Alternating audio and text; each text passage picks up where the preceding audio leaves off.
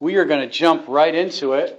Glad to have you. Thank you for giving your homework assignments via the my email. If you have not done that, please give that to Sandon tonight. Um, that is the three paragraphs typed on the tongue in context class. So um, I'll gladly receive those tonight. Um, how many are enjoying reading the book of James? It's good, isn't it? Tonight we finish it. Isn't that shocking? Shocking. So this was a blur. So I just want to go over a couple things, and then we'll jump, jump right into to chapter four. Um, so let's pray. Okay, precious Father, thank you for tonight. We get to open your word and learn the mind of Christ for our lives. And we pray that you would uh, encourage us tonight with a word, personal word, and strengthen us in Jesus' name. Amen. Amen. Hey, so just by review, um, and you probably want to uh, make sure your notes are my notes. uh, and of course, um, I, am going to give you a take home quiz tonight that you can take home and use your notes.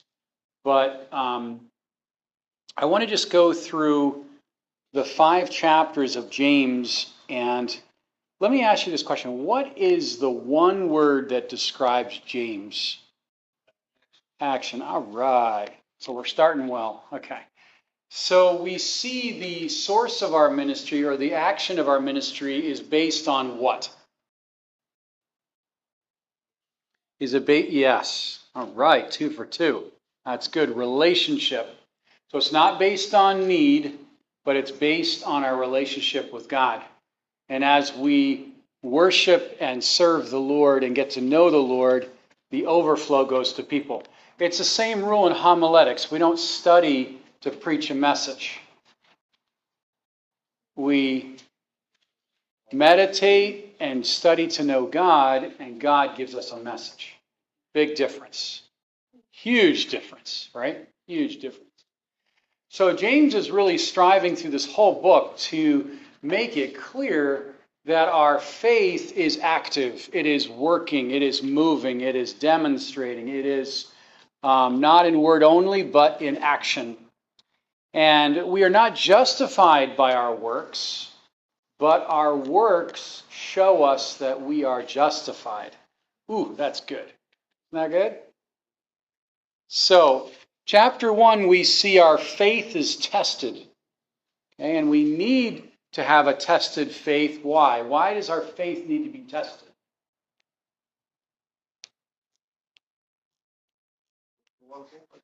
Say again? What? To prove ourselves, okay, or to prove the gospel, maybe it's a better word. Good. Our faith needs to be tested so that we know what we have and what we need, okay? So our faith tested is critical to knowing uh, the, and developing the power and our trust in God. James chapter 2 talked about our faith being displayed. Okay? Our faith being displayed. Again, reiterating that we don't just say to somebody in need, have a great night. I hope you hope you do okay. Just trust God, everything will be okay. No, he is saying we are the hands and feet of Christ, doing all that we can. And certainly, we may not be able to do everything, but we're doing everything that God leads us to do chapter 3, we see that our faith is proved. And this is awesome because whose faith are we talking about? Christ's faith, right? And we see that here um, in chapter 2 of James chapter, uh, chapter 2, verse 1, and also in Galatians 2.20, that it's the faith of Christ. Amen? It says here, My brethren, do not hold the faith of our Lord Jesus Christ, the Lord of glory, with partiality, right? So again, we're, we are active because we're getting to know God, we are worshipers, and we are proving Him in the sense of, okay, Lord, you said it, I believe it, and if it's your will, please uh, develop or show it to us. Chapter 4 is faith contrasted, and we're going to get into that tonight, where there is man's faith and God's faith. There's faith in money, and then there's faith in the Spirit. There's faith, there's all different types of faith. And then chapter 5 is faith rewarded. Okay? So I just want us to know those things, okay? Um, because there's a lot of faith movements that say that it's your faith, you're not healed because you don't have enough faith. And that's the most demonic teaching because we know there's not healing in the atonement, but healing by the grace and gifts of God. Okay, and I'll get into that later. And that is worthy of our attention in chapter 5. But let's look at chapter 4. So, a faith that works by love, Galatians 5 6. Mm-hmm. Good verse here. It doesn't mean I need more faith, it means I need more what? Love. yeah. So, as we're loved by God, our trust and reliance and ability to believe God when everything looks impossible, our faith grows. Right? Just read Hebrews 11. We see the, the anatomy of faith, where um, the impossible becomes possible because our God is not limited. Okay? So let's look at chapter 4 here. And these verses I often use in counseling. Where do your wars and fights come from among you? Do they not come from your desires for pleasure that war in your members? You lust and do not have, you murder and covet and cannot obtain, you fight in war Yet you do not have because you do not ask. You ask and you do not receive because you ask amiss, that you may spend it on your pleasures. Now, wow, that is quite a those are quite a verse. How many have read those verses before? All of us, right? Yeah. So there are inner conflicts that turn to outer conflicts. Inner conflicts that turn into outer conflicts. And this happens when you and I do not resolve to believe God with what He says about what's going on inside and what's going on outside. That's interesting, isn't it? So why do why do people fight in a marriage? Why do people fight in a relationship? Why do people fight and fight God, if I could say it like that. It's because inside they are arguing with who God is. Isn't that good? that is really important. It's not about being right, and it's certainly not about being the guy who knows it all. I don't want to win an argument, I want to win the heart. And how does that happen? It comes by winning Christ. So, an unresolved conflict could otherwise be known as baggage. And we see this a lot in relationship. It means it's past things, fears, thoughts, that have not been resolved at the cross. That's why when someone goes into a, a relationship, and let's say they had a bad relationship, the, their first relationship was bad. They were maybe not treated well, they were said things that were not true, they were destructive. And all of a sudden they're in a new relationship and they've not let go of the baggage. And what happens is they bring it to the, the second relationship. And unfortunately, it becomes a filter to truth in that relationship. And I say things like, Um, I, maybe I could say that I don't trust. I have fear. I have a struggle believing that that person wants the best for me. Why? Because of unresolved issues in my life. Anxiety is one of those unresolved issues that turns into fear and can turn into uh, panic. So, how do we rectify this? Well, the Lord is saying He actually gives us a way out of dealing with baggage. And I'm, i know you know what I'm talking about, right? Right? Yes. Because we've all had bad situations. And unfortunately, bad things happen to godly people. Okay? But how we handle it is really valuable because Joe will tell you on a good hike, you want to travel light. And in life, you want to travel light. But unfortunately, we have way too much baggage. There's too much in us that enters a new situation with an old mindset. And all of a sudden, we're thinking low about, about who God is and what He's provided. So that, that's kind of a big that's kind of a big thing right there. Uh, so let's develop this here. Let's actually skip down to the answer, actually.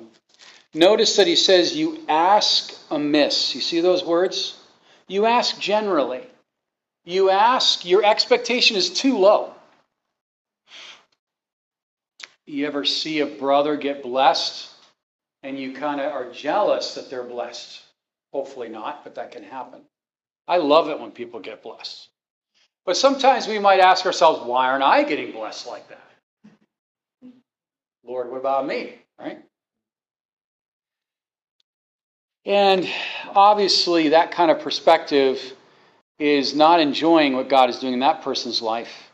And it's really a test to see if how we would handle it. Right? God is saying, Can you rejoice when another person that doesn't deserve to be blessed is being blessed? And if you can, then maybe you're ready to be blessed. If you're not, maybe you're not ready. And God is able to bless whom He wills for His purpose, obviously. All right, so let's look over to Matthew chapter 7. Asking. What does it mean to ask? Well, Matthew 7 7 gives us three words here to ask, seek, and knock. And the word ask means to beg, to crave, and to desire God. But very interesting word here. So, one of the troubling things in prayer is that we ask based on what we think the greatest need is. Lord, I need to pay my rent. Lord, I need a job. Lord, I need healing, right? Are they good prayers? Of course they are. I'm not here to analyze your prayer life. But the point is, am I asking according to God's will? What is God thinking, doing, and desiring in my situation. This is what he's saying. He says, You guys are so focused on the immediate, and God is looking at the eternal. Right? So the word here in Matthew 7 7 is like we ask, seek, and well, let's just read it. It says this. And it's an interesting word, like I just said. It means to beg God. When was the last time we begged God for something? That might sound a little intense. I hope it does, right? Because we ask for so little. we ask for the crumbs on the table when God's got a sirloin there. He's got a whole he's got a whole table of food, and all we want is the corner crumbs. God is like, What are you doing? What are you doing? I've got you're my son, you're my daughter. I've got an incredible provision for you. You want the corner of the table? You want that piece of bread? You want the scrap? Okay, I'll give you the scrap. All right. I don't know about you. I don't want the scraps, right? Do you? You're all quiet all of a sudden. You all right? We want the steak. We want the we want those sandwiches. Josh brought me these sandwiches today. I almost ate like 15 of them. I wish I had more capacity.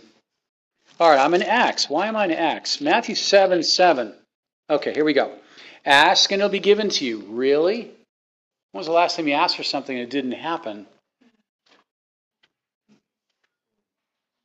Maybe it was the timing, maybe it wasn't God's will, or maybe I was asking for the wrong thing.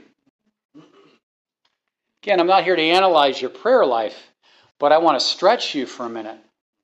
We are limited by our inner conflicts, by our past experience, by our brokenness, by our sin, by those things that give us an excuse and say, God wouldn't do that for me. I'm not good enough, or I'm not doing enough, or I'm not whatever enough. And that God is saying that is totally wrong. He says, I have great things prepared for you in my will, in my timing. Seek and you will find. Seek me, not, not the need. That's the tough part. When the need is screaming in our face, we are like, God, deliver us, help us, move us, do something. And, right? Immediately get me out of here, right? The house is on fire, right? Get me out of here. And God is saying, Seek me, ask, beg, crave, desire me. Wait a minute, Lord, uh, you don't understand the situation here. It is, th- it is, a, it is a serious DEF CON 1 here situation, right? And it will be open to you. For everyone who asks receives, and he who seeks finds, and to him who knocks it'll be opened. So I'm not saying I have arrived here. This is a challenge for all of us, what I'm saying. But the, the motive, and this is the whole point of James what is your motive? What is your motive? Will determine in some cases, God is sovereign, He will do what He wills for His purpose. But our motives really often will determine if our baggage gets released and we live in love and we have a new mindset, right? We have a new mindset. If we worry, we say, God, I worry because of whatever, and fill in the blank, but I give it to you. And it's no longer I that live, but Christ liveth in me. Look at this. Um, let's look back in chapter 4. What, what is he saying here about motives? Well, you lust and do not have. Lust there is not talking about sexual lust, it means to reach for something that God has not given. To reach and say, What you've given me is not good enough, therefore I want to reach for more. That can certainly happen with money. It can cer- certainly happen in sexual orientations. It can certainly happen in lots of ways. But he says, You lust. And we understand in 1 John chapter 2 that the lust of the eyes, the pride of life. And what's the third one? Lust of the eyes, the pride of life, and uh, lust, of lust of the flesh, right? These things are all in our natures. And God is saying, You're asking for the wrong thing. You're asking for the scraps you're asking for immediate relief when I'm working in you maturity. I'm working in you patience. I'm working in you uh, a ministry that you will give to others. So, and I want to balance this by saying don't analyze your emotions either, uh, your motives, excuse me. Like in this sense, if God gives you the desire and you know anything of God is of God, so the flesh does not desire God. So Don't be overbearing on yourself. Is this God? Did God lead me to do this? Am I did I what I say was out of God? Don't do that.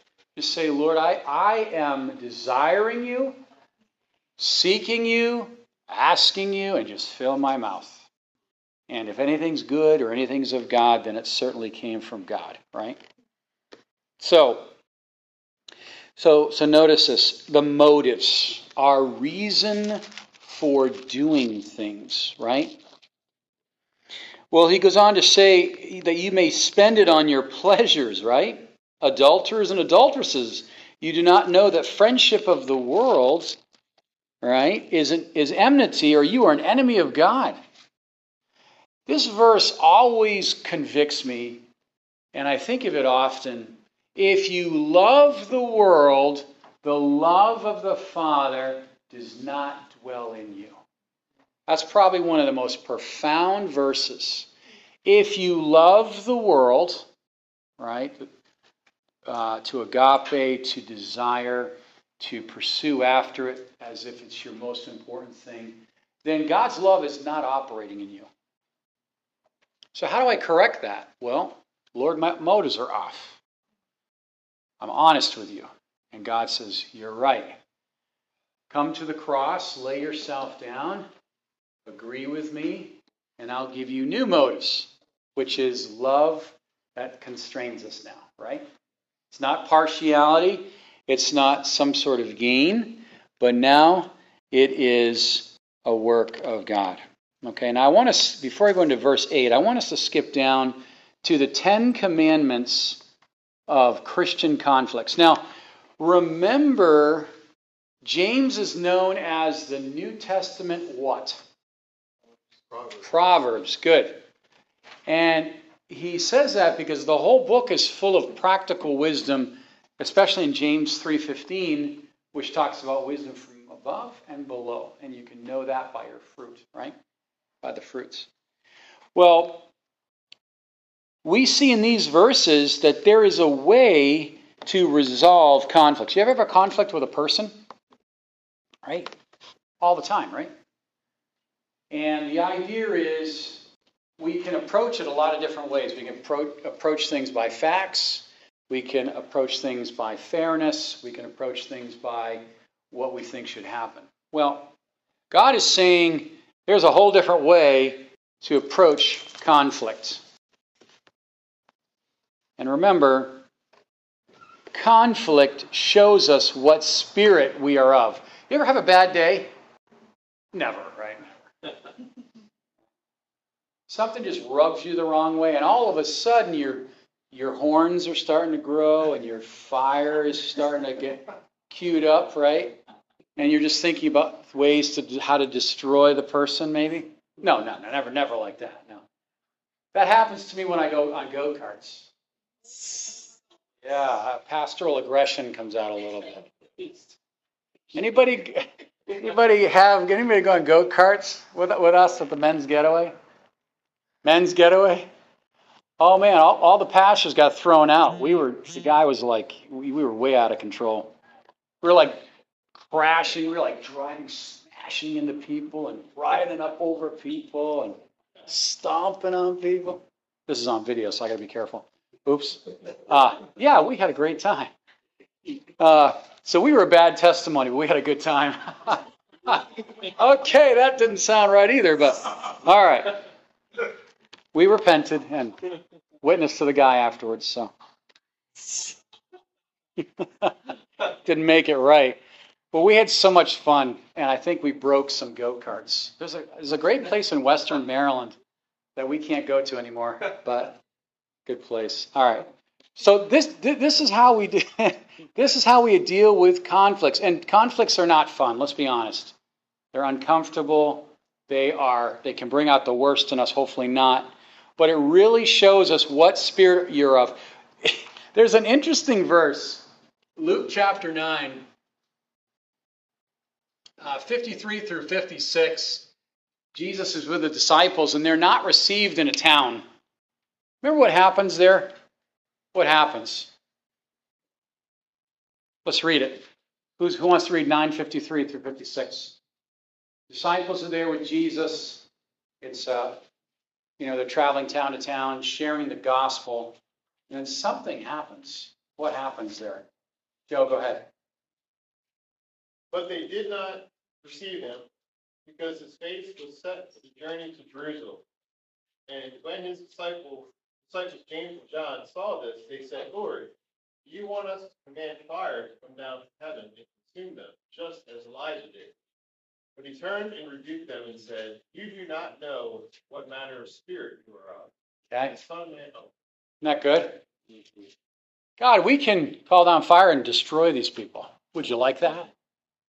God's, God is thinking to himself, uh, that's kind of not the point of my ministry, guys.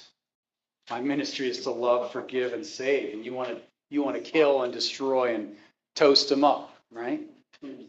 conflicts and difficulties will certainly show us what we're thinking about or where our source is, and certainly what spirit we're of. Okay? And when we recognize that we're in the spirit, it's amazing how much grace, patience, and poise we have in difficult situations. But if we're not in the spirit, ooh, you want to just you want to just remember James chapter 3, you want to just like start stuffing socks in your mouth. You just want to you want to settle down and get with the spirit and just say, "Lord, I'm a raving lunatic right now. I need you to control my tongue and my spirit." By the way, what how do we control our tongue? What did we say? A way to control the tongue is through the what? What? Change of heart or more specifically what did Patrick say? Yes, the contents of our what's going on inside will certainly help us on the outside. So let's look back here. Uh, James chapter 4, verse 7. Let me just go through it real quick. How to deal with conflict. It starts by chapter 4, verse 7, submitting ourselves to God. That's number one.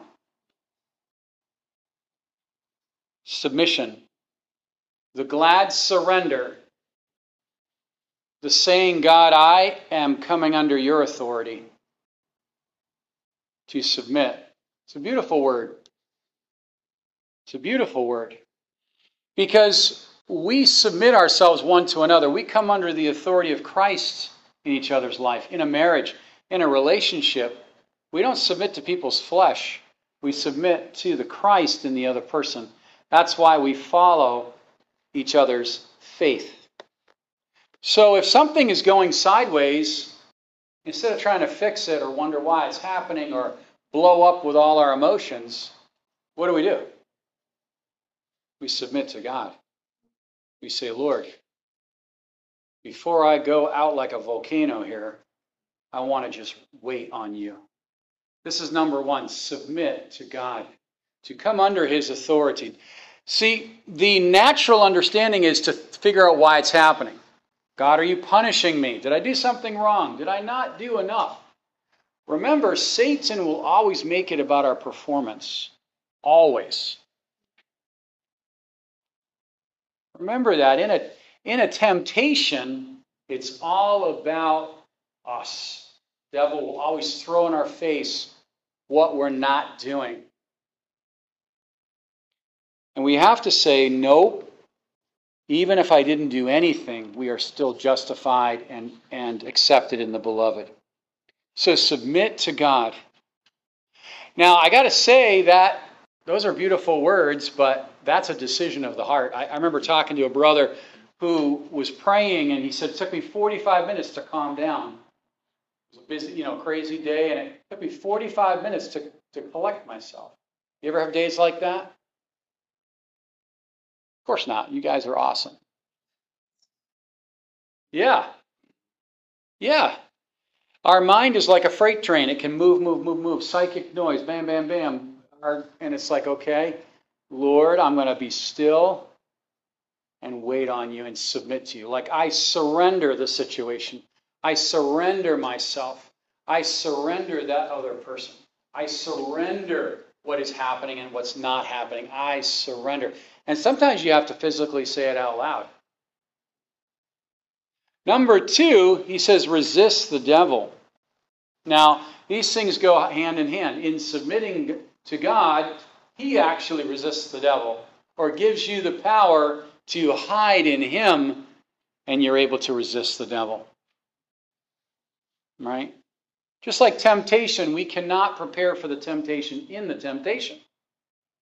We prepare for the temptation before the temptation. It's the same principle. Resisting God means that God is standing between you and that person, trial, issue, sin, whatever. Resist to fight back. Exodus 14, 13, and 14. Isn't that awesome?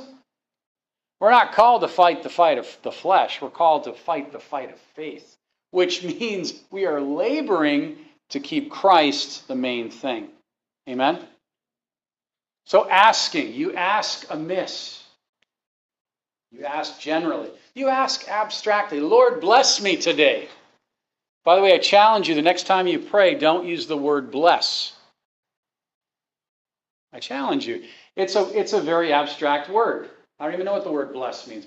I don't even, actually, maybe my trouble is a blessing. But we want the chocolates and the cappuccinos and the, and uh, the beautiful sunny days. And God's like, sounds good. You won't know me in those days. Uh, thank God for those days, believe me. Number, th- number three, verse 8 draw near to God. You see that? We're not even dealing with a situation. We're not even dealing with a conflict. We're dealing with you and me. God is like, you're angry because of you. oh, that person makes me angry. No, they don't. That person has triggered you to reflect baggage.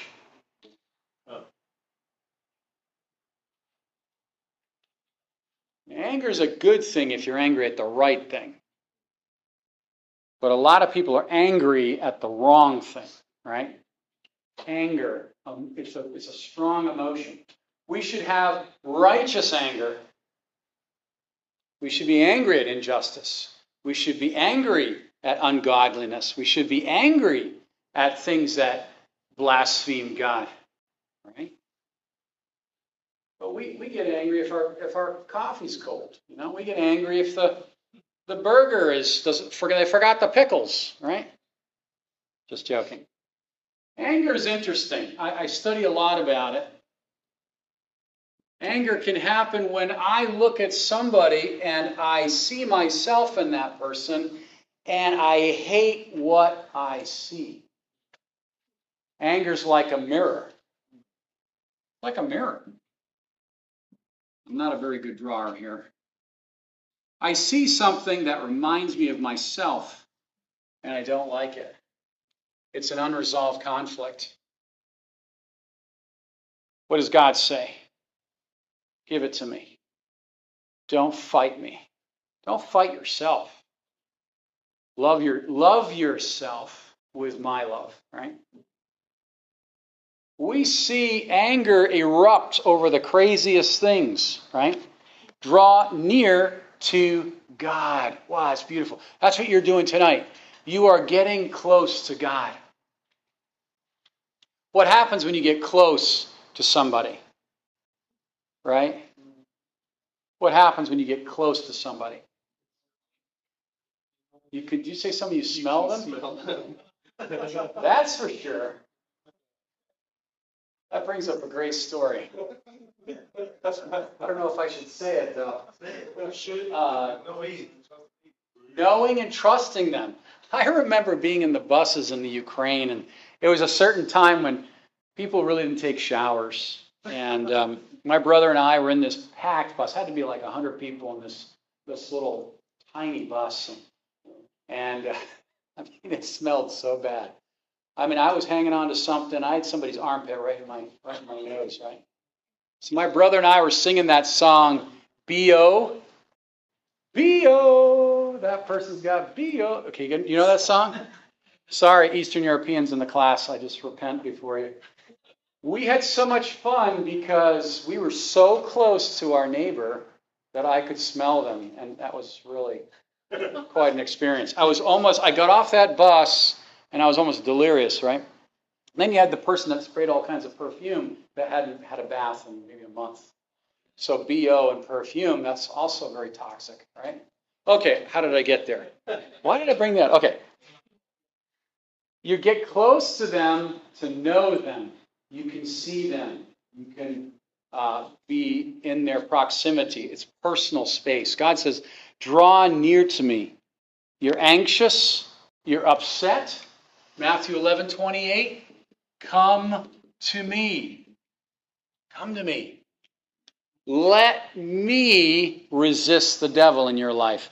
Let me fight your battle. Let me give you what you don't even know you need. Lord, I want to be delivered. God says, I may not deliver you that way. I might do something even greater, right? I want to go above and beyond. And then we get angry at people. We get angry at situations and we just hurt ourselves. Who makes us angry? We make ourselves angry. You say that's not true. I say it is true. It just triggers in our hearts past baggage. And we all have it. And when that happens, it's a great thing to say, God, that, thank you for showing me that insecurity. Thank you for showing me that ridiculous way of thinking, that jealousy, that enviousness, that covetousness, whatever. Thank you. Right? And God says, let me, let me uh, carry your burdens. Notice this in verse 8. I love this. This is number, where are we? Four? Okay, you ready? Four. What does four say? Yes. Cleanse your hands. That's a good COVID verse. okay, I'm being I'm, I'm stirred up tonight. I'm already breaking the rules here. Cleanse your hands, right? What's it talking about? It's not just talking about cleaning your hands 900 times. I talked to somebody today uh, that, oh, actually, I just, I'll let that, yeah. Anyway, cleanse your hands means that your actions reflect the purity and wholeness of God. Cleanse your hands. Whatever it is that your hands get dirty, clean them. John 15, 3. Have this understanding that you are clean through the word that I have spoken unto you. Cleanliness. Cleanliness. Let's read that. Purify, cleanse your heart, and purify your hearts. Don't you love how Jesus uh, showed us what it means to purge our hearts? One thing to be clean on the outside, whole other thing to be totally poured out on the inside and say, God, O wretched man that I am, who will deliver me from this body of death? Purge me. Purge my motives. And these are great prayers. And you know what happens? What happens when we clean our hands and purge our heart? We don't, we come to this place where we don't even care about the outcome. And that might sound radical. We want the best possible outcome. Well, as we're getting to know God, drawing near to God, discovering who God is, and seeing that through obedience he learned suffering, we say, I don't even care about the outcome. I'm becoming more like Christ. Look at verse 9. It says here, Be miserable. Okay? Be miserable, you double minded. Lament and mourn and weep. Let your laughter be turned to mourning and your joy to gloom. Wow, that's pretty, that's a serious verse. He's saying here that I want you seriously sober and know my mood for the situation. This is a good word, the word mood. Okay? I'm not talking about being moody, where we're just like a, a yo yo here.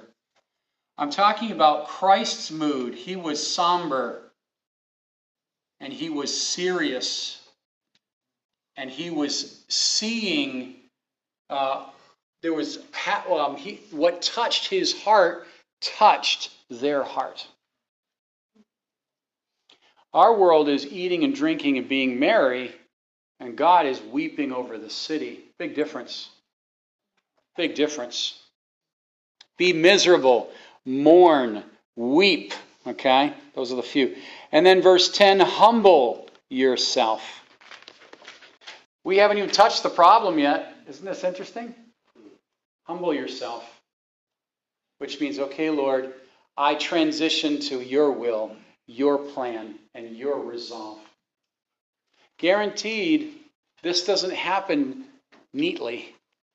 Love is very messy, right? It is, isn't it? But the beautiful thing about God is He is releasing us of our baggage. It's awesome. I love that. Don't you love kids? You look at kids and they're free, they're innocent, they don't have any baggage. They haven't learned to be complicated yet. There they are. Just give me a lollipop, and it's like I'm the I'm on top of the world, right? Or if you're like my son, give him 10 lollipops. he likes it. Do not speak evil against other Christians, verse 11 and 12.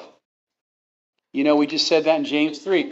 In Romans 2 1, if I open my mouth and slander another brother, and that's a big word, if I assassinate his character, then the sin comes off him who is guilty and is on me with compound judgment.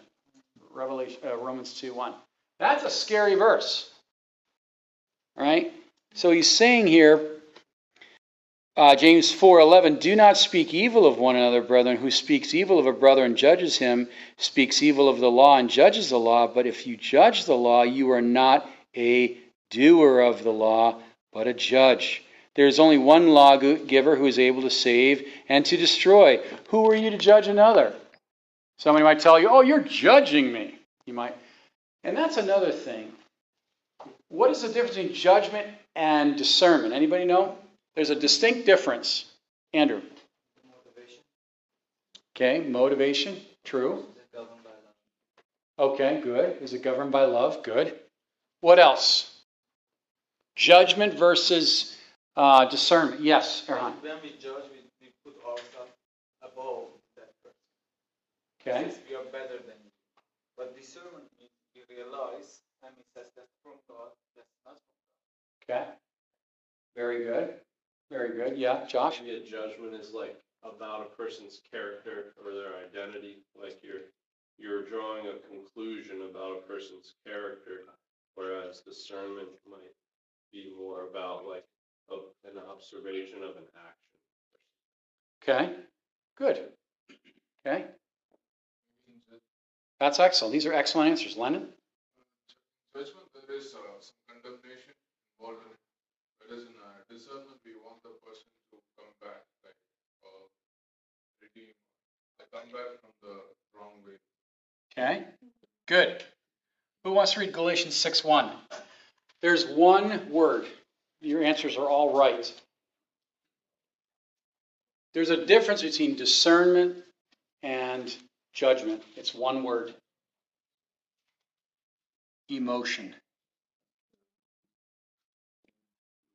Emotion. Which includes what Andrew said motivation. Which includes what Erhan and Josh said and Lennon emotion. What is my personal, what is going on in my emotions? Am I am, am I emotional? All right? Who wants to read Galatians 6 1? Yeah, Nick, really? Go for it.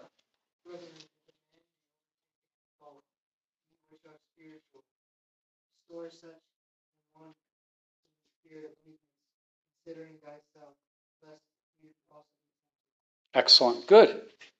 Good. So if I'm riled up about someone's situation, I should probably dial it back and say, Lord, I need to be with you so I don't communicate out of emotion, but out of wisdom. Our world cannot handle sound doctrine. They cannot even handle sound wisdom.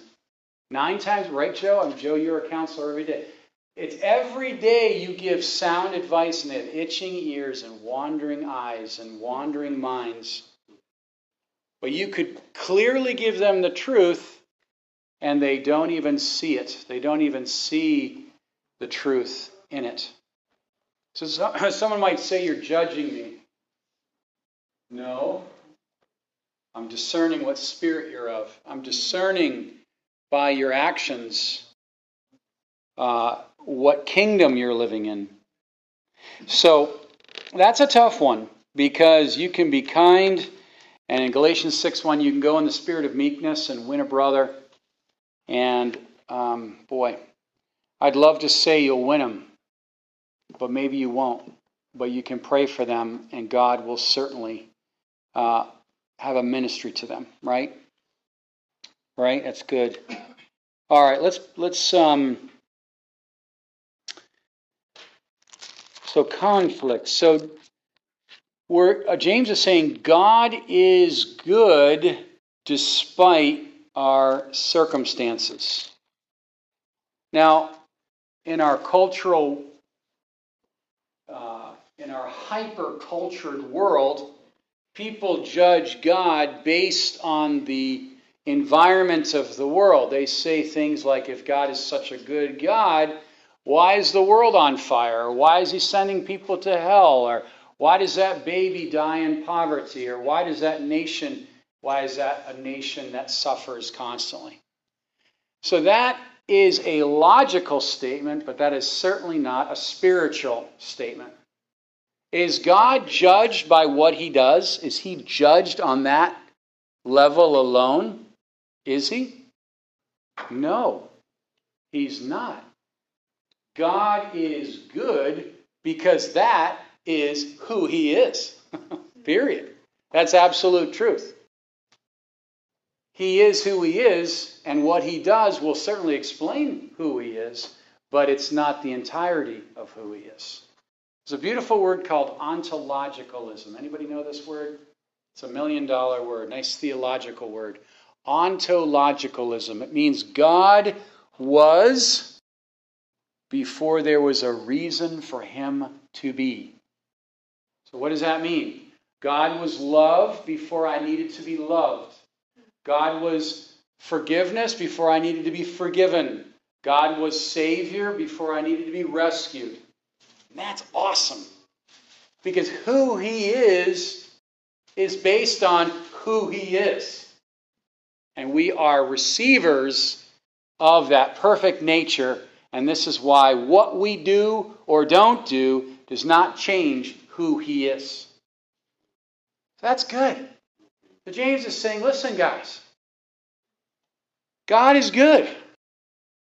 But the world's on fire. Yes, it is. You know why the world's on fire? Because man is so full of himself and he's so far from God and he's arrogant. That's why the world's on fire.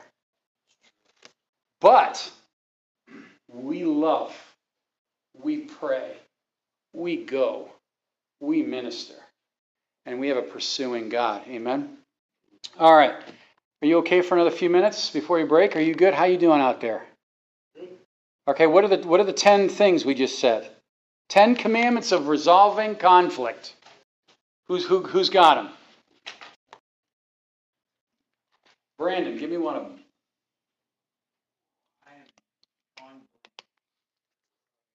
That's all right. Joe. I got a few of them. Submission to God, resist the devil, draw near, cleanse your hands, be seriously sober, humble yourself, do not speak evil. And that's where I stop right. Be miserable.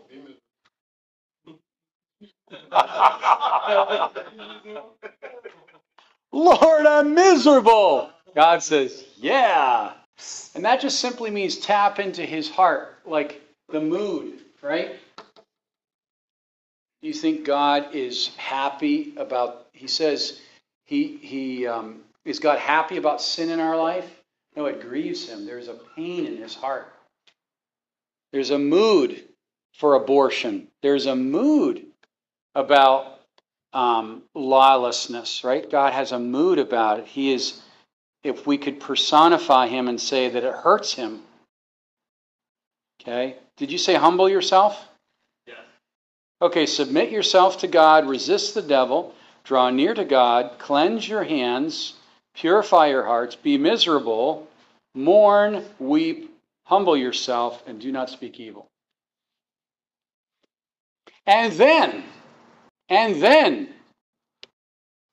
after we're in the right way, God will say, Now you're ready for me to answer your prayer. Now you're ready for me to do something above and beyond. Now you're ready to worship me while you wait and trust me for the outcome.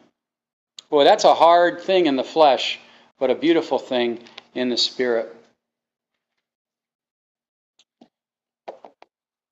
Okay, I'm going to take a break because I'm going to shift into something else. Any questions? Any questions? Yes, Nick.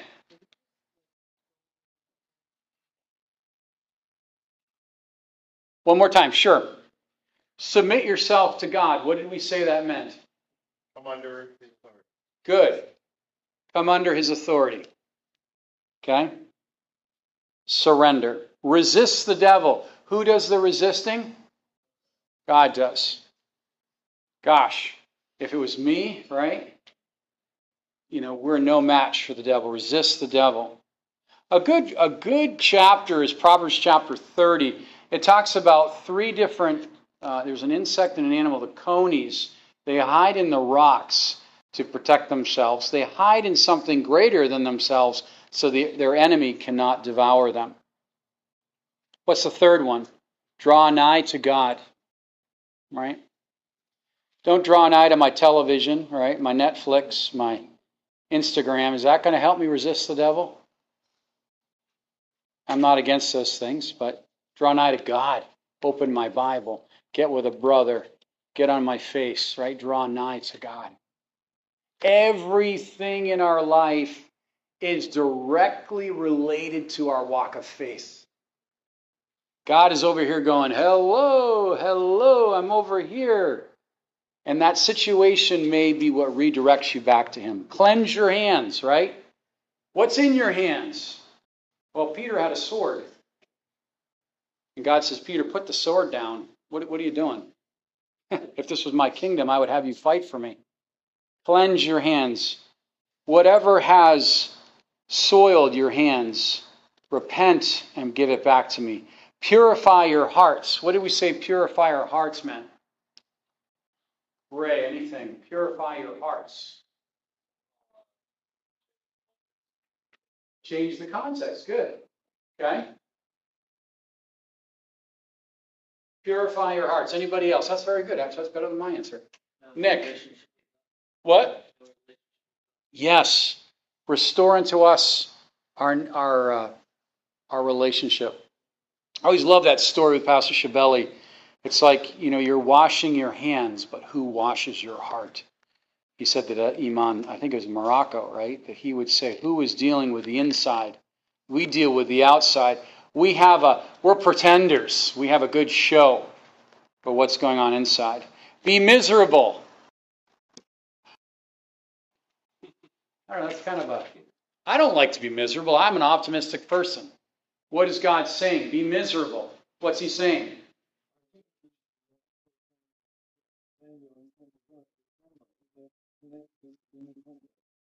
Yeah. Miserable is not being like like punish yourself or like kind of like give pain torture to yourself. It means really like kind of know that the who is God he is just respect and just like kind of show that I'm nothing. Like we can understand we can. Yep. What's God's attitude? What's God thinking? How does this affect God? Mourn. I tell you, our tears are precious to God. Weeping, more than just being sad, it might cause us to actually agonize. And then humility, like Erhan is saying, like God, I, I am just totally before you. And do not speak evil. That's a big one. We can get we can get angry and start flapping our gums here, and we can compound the situation, right? I'm always amazed visiting people in the hospital. Um, you know, I have a good friend that just got diagnosed with fourth stage kidney cancer. He's a very close friend of mine, and um, and it broke my heart to hear that. It was a shock. He's a young man. He's my age. And uh, but you know when you talk to him, guess what? He's like just he's like totally looking to the Lord. Totally. His conversation has no guile, no anger, no why is God doing this to me? Nothing. He's totally broken. And I'm believing God he'll be totally healed, right? That's awesome. Okay, let's break. Let's break. Amen. Yet, but he gave this illustration about how grace grace is here and we're not looking back to earn it and we're not looking to keep it right we're just enjoying it right Big, big difference, right? That's why we, I was sharing with a brother today that uh, salvation is permanent. It is a work of God. It's, let's just, what are some verses about permanent salvation, right? Ephesians 1.13. We have John 10, 28, 29. Give me a couple. What, what are verses that show us that his keeping power is permanent? What are some verses? Good, yes. John 6. Also, there's others 63, 66. Anybody else? Keeping power of God. Someone says, Oh, I could lose my salvation, right? Because uh, or I have sinned my way out of salvation. What would you tell them? Give me some verses, Joe. I was just gonna say, you, you, you fall out of relationship, but not salvation. Good. So it's a matter of restoring relationship. Good. What's a verse that says that? Good. Yes, the Romans 8. Yes. What else? Each one of us should memorize at least five verses just for our own personal sanity. Right? Yes, Andy. First Peter one five. Good. First Peter 1 5. Excellent verse. You want to read that one? That's prob- that's that's an excellent verse. You are kept by the power of God through faith for salvation, ready to be revealed in the last. Beautiful. Right? Jonah 2 9 is a good verse. Salvation is of the Lord, right? Hmm. Romans, it's not, it's Ephesians 2 8 and 9. It's not by works of righteousness that we have done. Romans 6 23, it's, we, it is a gift of God, right? The Romans road. How many people know the Romans road? Yikes. Yikes. You got to know this stuff. Yeah. Um, No, you. What? Give me some verses, Brandon. You know, so I, I don't, I don't know verses. I just know Romans Road is like Roman scripture that basically define uh, salvation. Use uh, preach the gospel, yes. explain salvation to the Roman scripture. Romans 10, 9 and 10, right? Confess with your, ha- your mouth, believe in your heart, you will be saved. Ecclesiastes 3.11, what God does, he does forever.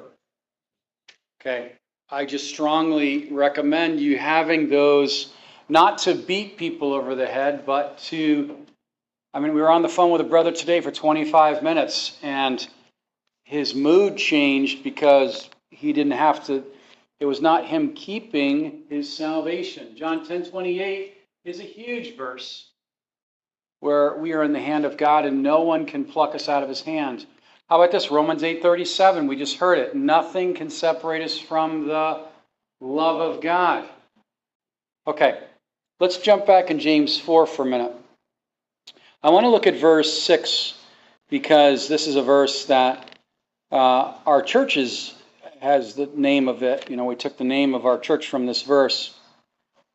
He gives more grace or greater grace. Therefore, he says, God resists the humble and gives grace, but gives grace to the humble, right? And um, just by way of review, grace is by way of revelation. You want to be stirred up in the grace of God, just read the book of Galatians, right? We're studying that in Elton and provoking ourselves to the beauty and the power of grace. God's riches at Christ's expense, right? Now, we gave you a, a sheet. I'd like you to look at it uh, for a minute because I think I've preached maybe 150 messages from this paper, honestly. Um, this is William Newell from the 1800s from Romans chapter 8.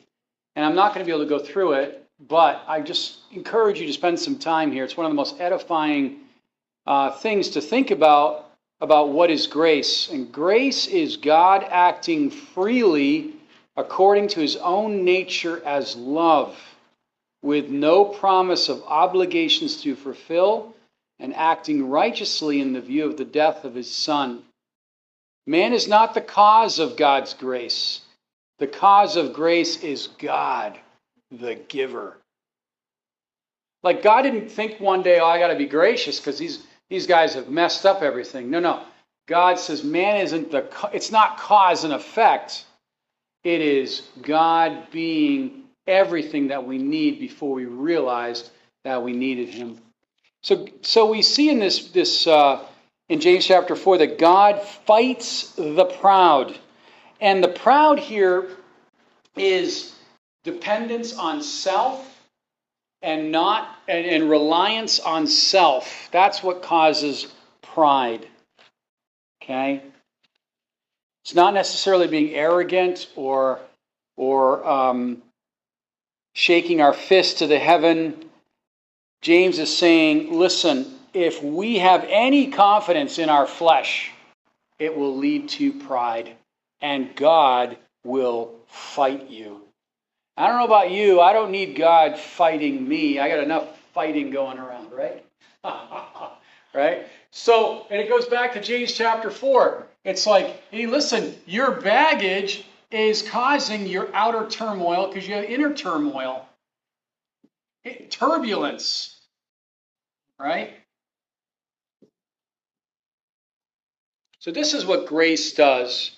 It's, it's a work of God in me and you that depends on God. Our action or lack of action does not diminish who He is.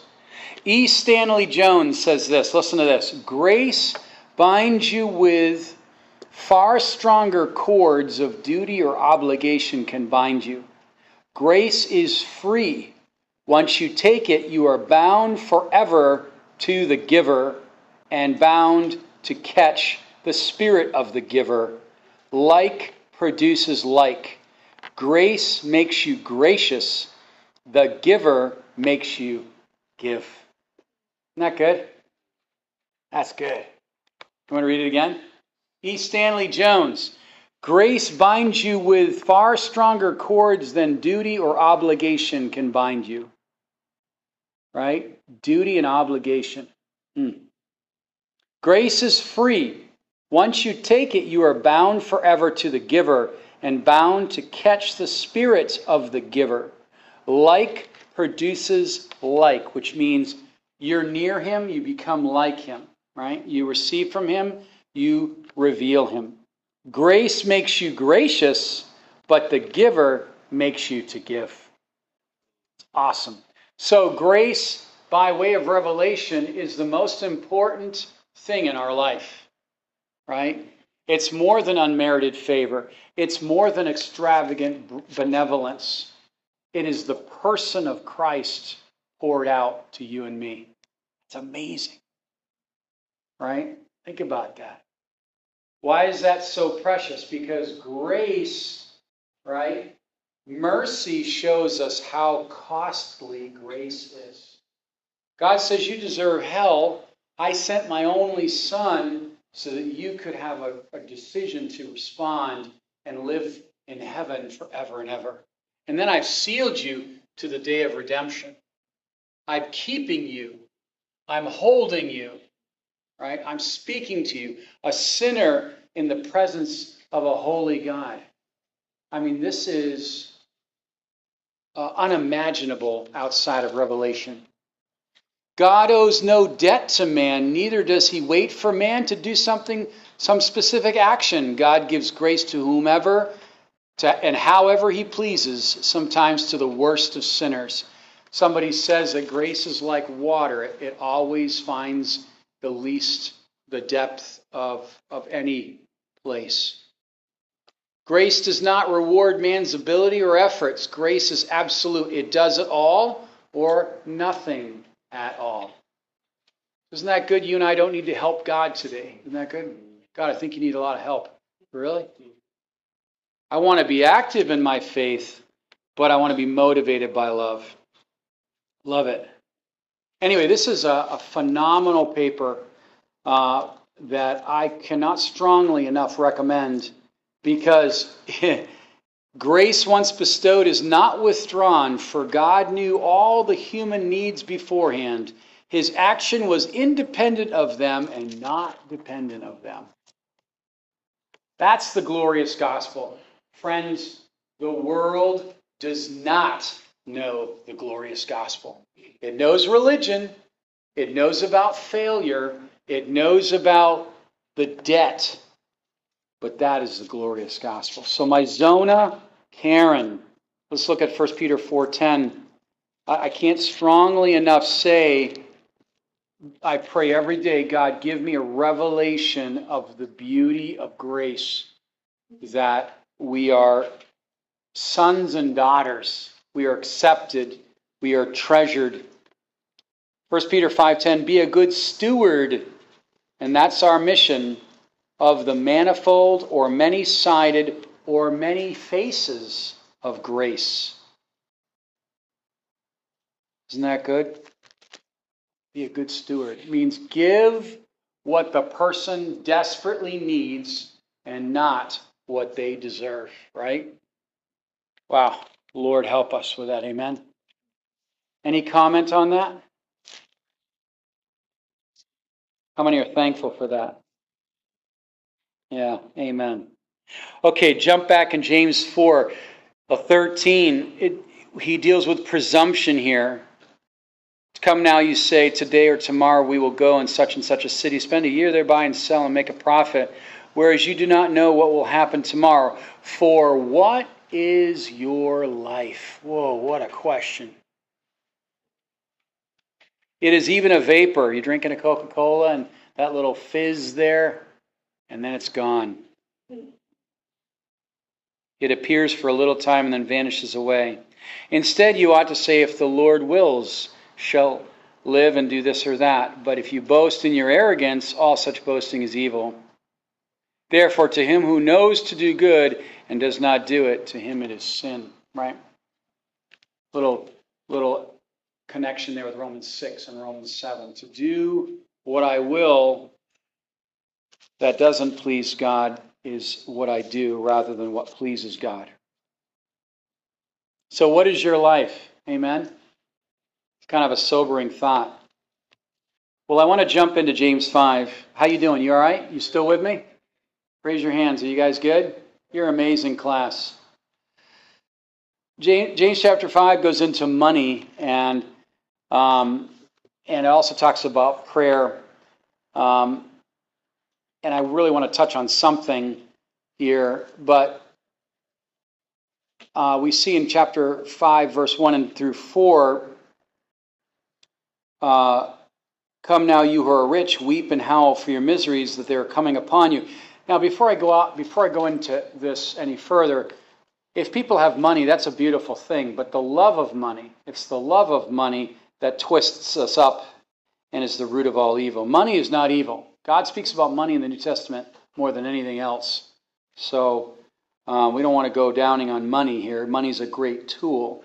But if my trust is in money, Proverbs 23 5 says, if you trust in money, guess what happens? It grows wings and flies away. 23 5 of Proverbs. It also happens, I believe, our offerings, as we give our offerings to the Lord, He blesses our finances. I held back for a season in my life, and I can honestly testify that um, it really is true. When we honor God, He honors us. And I had more trouble with my money when I didn't tithe it and offer it to God. It's an, it's an incredible testimony. Prove God on that.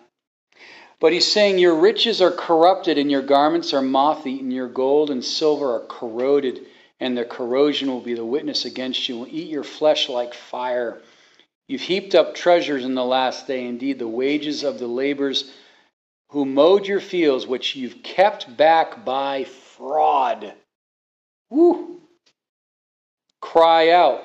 The cry, that's blood money, right? Fraud. He just goes on to say here that your riches, if your trust and hope is in them, they will be gone, and they are um, they are a false hope. They are a false hope. Um, I want to f- move down here. Um, Therefore, be patient, brethren, until the coming of the Lord. See now the farmer waits for the precious fruits of the earth, waiting patiently for until he receives an early and latter rain, you also be patient, establishing your heart, for the coming of the Lord is at hand. Where does he say that earlier? Where else does he say that? Be patient. Yes. One what? Yes. Let patience have its perfect work, right? Are any do we any of us have the gift of patience here? No. Let's just be honest. Uh, he's the God of all patience, right? Therefore, we can be tolerant. We can certainly hold on for a bit. But patience is a supernatural waiting on the Lord. Supernatural waiting. And he will give you the strength to wait on him. Not waiting for things to change, but waiting on him. This is where anxiety and stress and, and our insides get knotted up because we're always learning how to wait on the Lord in Psalm 62, verse 5. Because we in our own hearts are wanting things done yesterday. But he's saying earlier be careful of fraud, gaining money based on false pretense or lying, lying, cheating. It's prevalent in our world. And um, you will lay down in sorrow. But in Proverbs 10:13, right, he will add to your life without sorrow. That's a beautiful promise, isn't it? If you do it God's way, you'll have what you need when you need it. It might not be extravagant, but no sorrow will be added to your life, right? All right. Um, that's a beautiful, that's a really beautiful point there. Do not grumble against one another. See, there it is again, this whole relational communication. Lest you be condemned. Wow. You ever hear some false, or you ever hear some truth about someone, but they're not there to defend themselves? What do we call that? Gossip. True or not true, it's still gossip, right? Slander is written, uh, it's a written um, assassination of character. You are destroying their character, right? So always, Matthew chapter 18, always make sure in verse 15 through 18, make sure that you have whomever is present that can defend themselves or speak for themselves. And then he goes into this thing Behold, the judge, speaking of Jesus Christ, capital J, is standing at the door. Whose door? Your door. Revelations 3:20 is knocking, right? If I start to grumble, we are arming the devil and our situation will compound. That's why we live quiet lives and we communicate to the people that can do something about it. We don't communicate sideways. And that's an important point there. If you're in trouble, you don't want to communicate this way to other people. You want to communicate this way, right? To people that can actually do something, right? Because otherwise, it just magnifies the issues and it defiles many people, right? Um, he goes on to say, uh, again, suffering worketh patience. You see that? Verse 10. We count them blessed who endure. You have heard of the preservation of Job and seen the end intended of the Lord, that the Lord is very compassionate and merciful. So, so that's a that's a good point to say. If you suffer with me, you will reign with me and I had I had written that verse down.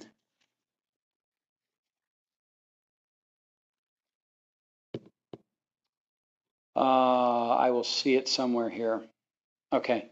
If you suffer with me, you will also reign with me. Anybody know where that verse is? That's probably right in front of my eyes here. Oh, 2 Timothy 2.12. Thank you. 2 Timothy 2.12.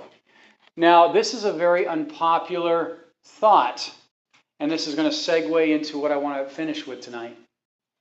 Some people think that suffering is, is somehow connected to sin. Okay? Well, we reap what we sow, and in some cases, consequences will reflect a difficulty because we're fighting God rather than submitting to God. But not all suffering is related to sin. I want to show you an interesting verse here, and I want to talk about healing in the atonement. Anybody heard that term before? Healing in the atonement? Nobody's heard that term? Okay. So, healing in the atonement, a lot of people quote Isaiah chapter 53, 4 and 5, that by his stripes we are healed. Okay, and that's a gross uh, misunderstanding of that text. And I want to kind of open up something here very important. Because um, let's look at this. Uh, verse 13 of chapter 5. If any among you are suffering, let him pray. Is anyone cheerful? Let him sing psalms. If anyone among you is sick, let him call for the elders of the church. Let him pray over him, anointing him with oil in the name of the Lord. And the prayer of faith will save the sick, and the Lord will raise him up. And he has committed sins, he will be forgiven. Confess your trespasses one to another, and pray for one another that you may be healed. The effectual, fervent prayer of the righteous man avails much. Okay?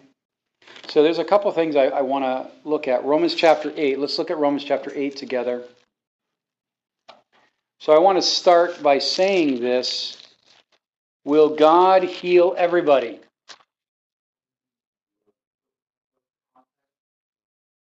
Will God heal everybody?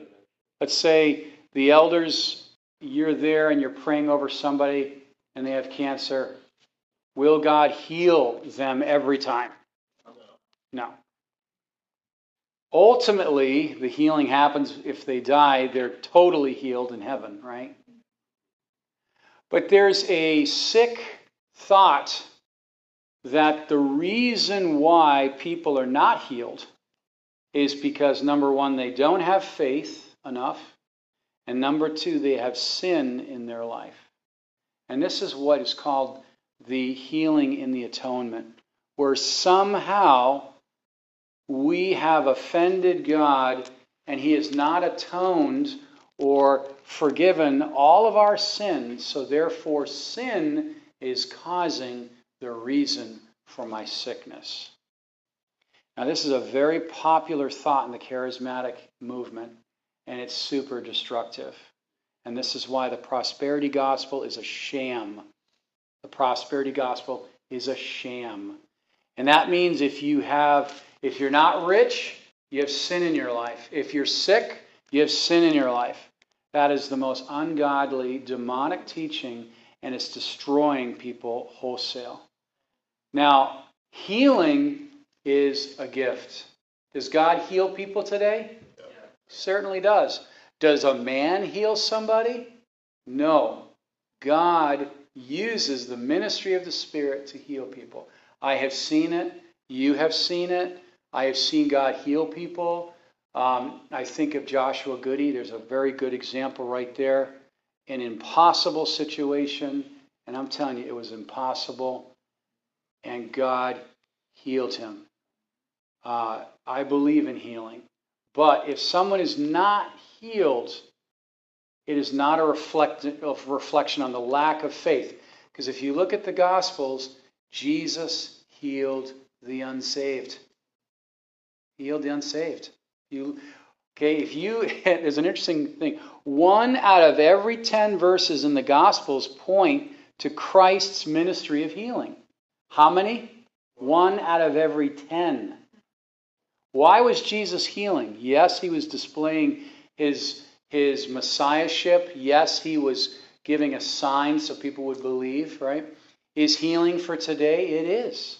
But, but, it is clear that, it, and I, I hate to keep belaboring this, when, and I have been in these situations, you have been in these situations. We've prayed earnestly, we have prayed with oil, we've had an effectual prayer, and God is not healed, and that person's died, or that situation got worse, or that person had uh, anguish. What happened there? What happened there?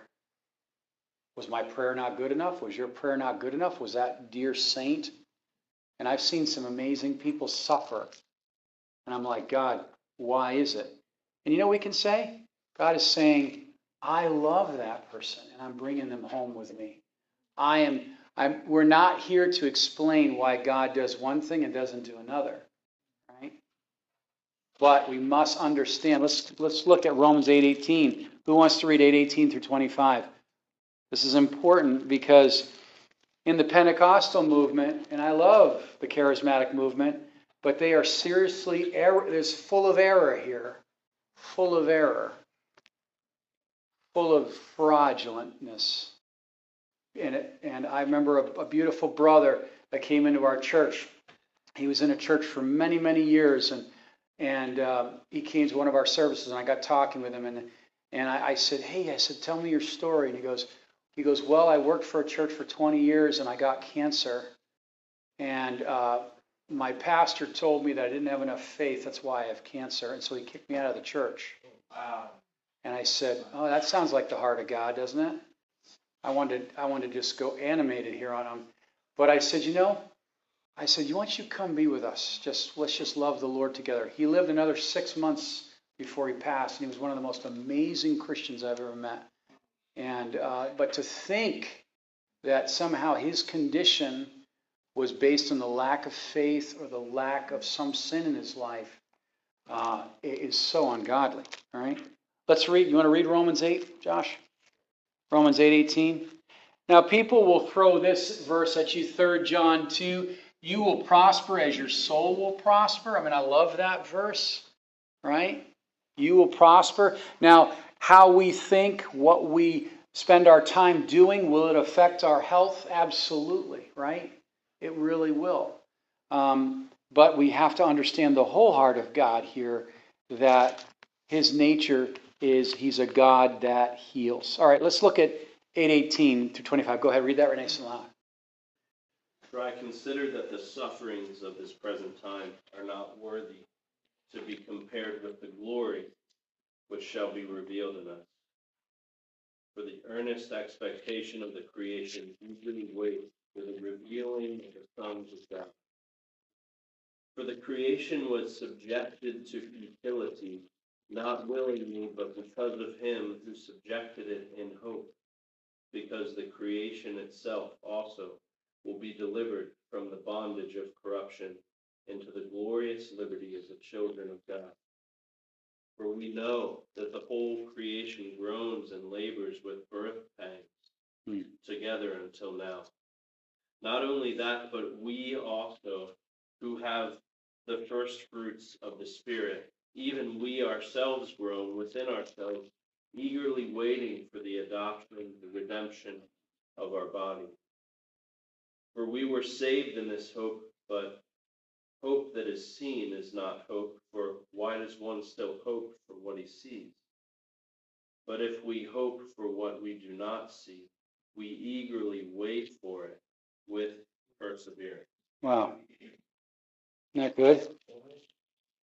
Let me give you a couple of verses here. Um, God is sovereign, and therefore healing is a gift. And granted, we have to walk very carefully with people and be compassionate in their journey. I've sat with many people, maybe you have too, and they say these beautiful words like, Why? Why is this happening? Well, the fervent, effectual prayer of the righteous avails much. Um, we see that God is near to those that call out to him. Let me give you a couple. Exodus 15, 20, Exodus 15, 26. I am the God who heals you. Exodus 15, 26. I'll give you a couple verses here. Um, Exodus 23, 25. Now, people might seek the healing, but God is saying, seek the healer, right? I want the answer, but God is saying, seek the author, right? Psalm 103 3, right?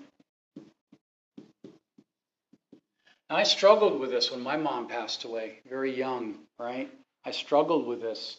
I was actually very upset because I was like, my mom was an incredible woman, You know, why would you take someone so early? You know, passes away reading her Bible, right? So it's like there is no reason that is logical why people live longer than others. Why do babies? Why are babies taken? Isaiah 57 1. God says in 57 1 that He saves young kids from the evil to come. He sees the evil and He takes them. All right? That's one of the most unbelievable, tough things to swallow. I can only imagine, and I don't want to imagine it. Malachi 4 2. There's healing in His wings. So when some bozo, and I mean that, tells that tells you that it's your fault, pray hard and be in the right spirit. Try not to unload on them. I'm sorry. I'm so angry at it because it happens all the time and it's so wrong.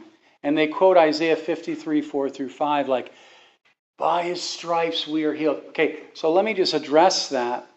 The cross, what did the cross do? Let me tell you that. Because Isaiah 53 is all about the cross and Christ's action on the cross. So, what did the cross do? What did the cross do, Joe? Joe? Gives access to God. Okay, gives access to God. But how did it do that? How did we get? Okay, there that's the first thing. He conquered sin. Okay, he conquered sin, right? What was the second thing he did? Yes, how? How did he do that? Yes, he paid the debt that we owed. So not only did he remove it, he stood in our place. And then, thirdly, the blood washes us from all sin, past, present, and future. So the message of the cross deals with healing and the atonement. And that's why God is free to, to heal whomever he wills at whatever time. Any questions on that? Isn't that, isn't that kind of eh, eh, eh, isn't that kind of awesome? Yes, Josh. Great. I, uh, I was thinking about that story you shared, the guy that got kicked out, and I was just wondering, do you think that like the church leader or leaders were motivated because his presence there like exposed the falsehood of their doctrine, Huh. and maybe that's the real reason that they mm. kicked them out? Fantastic. Yes. Mm-hmm. Yeah. Tom White. I'll just say his names. Tried up straight up. Todd White, yeah. Todd White, right? Very interestingly enough, he is sick with his heart. And I'm sorry to hear that. But if he had enough faith, he wouldn't be sick, right? I'm joking because that's been his message, and he's deceived thousands of people. Yes, Erhan. And also, like, I, uh, I want to also ask about, Please. about that subject. Like, I think nowadays we, we too much focus about the physical healing, but we never, like, see the, the whole purpose of gospel, like, save the souls. Yes. That's the most important thing that Christ show us, because at the end of the day, we are all gonna go home. We're gonna die anyway, but the, the moment of healing, like, you know, to. So let's read Matthew chapter 8. Aaron gives a great point. Matthew 8, 16 through 17. Why did God heal people? Right? Yes, because of love, but yes, to testify of, of um, for salvation.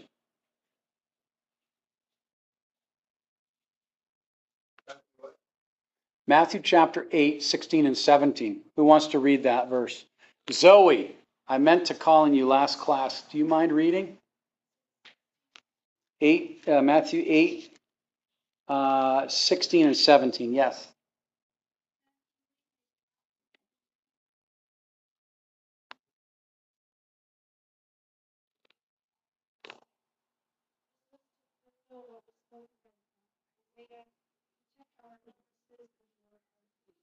Beautiful. Isaiah 53, right there. Does it say that he ran around speaking in tongues? Did it say that he cut themselves? Did it say that you had to have a special prayer language to really tune in so the demons wouldn't understand what you were saying? Did he? No, he spoke a word, right? I love that. He spoke a word. So Isaiah 53, and I, I love this chapter. It's one of my most favorite chapters in the Bible. Isaiah 53. This is where really it testifies of the cross and how he took all of our sin. That's why the Calvinist teaching of a limited atonement is demonic. Or that God predestines people to heaven and predestines people to hell. That's heresy. We should be angry about it because it deceives people.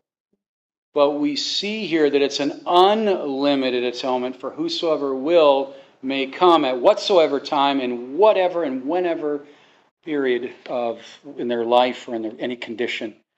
But we see that Christ, 1 John chapter 2, uh, 2, he took on the sins of the whole world. It's incredible. Anyway, wow. Amen? Isn't that good? God, like, why would God heal Josh and not heal another person? Well, God doesn't even have to give an answer. Like, do I have to give an answer to man on my ways? I mean, just read, read Job 37 and 38. Job gives him 12 questions, and God says, I got 60 questions from Job. So I get it. We're, and I'm not faulting anybody. We, we struggle here. But I just want to say the effectual, fervent prayer is valuable. Don't stop praying. Keep asking. Seek the healer and not just the healing. Seek the author and not just the answer. Right? Amen? How many like that? All right. So we have a quiz. Do we have the quiz, Sandon? All right. Sandon's going to give you a quiz. It's super easy. And you can take that home, use your notes. Um, it's not, I mean, if you're able to type that, the answers, uh, I would appreciate that. But it's super. Uh, if you have any questions, feel free to reach out to Sandon and I. Any last comments or questions? Tim, anything? Or Jehu? Anything?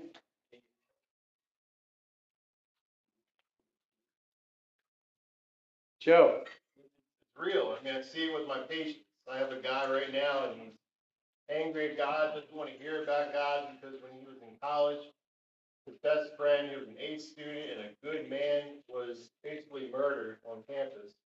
And then he also grew up with a real violent father. So he just can't rectify anything. He doesn't want to hear anything. And he always asks the question, why? It's so real out there. I mean, I get the question why, but as a believer, it's what? God, what are you working in my life? Right. What is your purpose here? What is it that I'm to learn? And we've seen people, you've seen people in great difficulties, and they are they are conquering in their spirit. They're conquering in Christ. So, precious Father, thank you tonight. We give you the praise and these things, the book of James. Lord, we want to be led by your Spirit. We want to be moving in your Spirit and declaring your greatness. Lord, thank you for this book. In Jesus' name, amen. Amen. God bless you.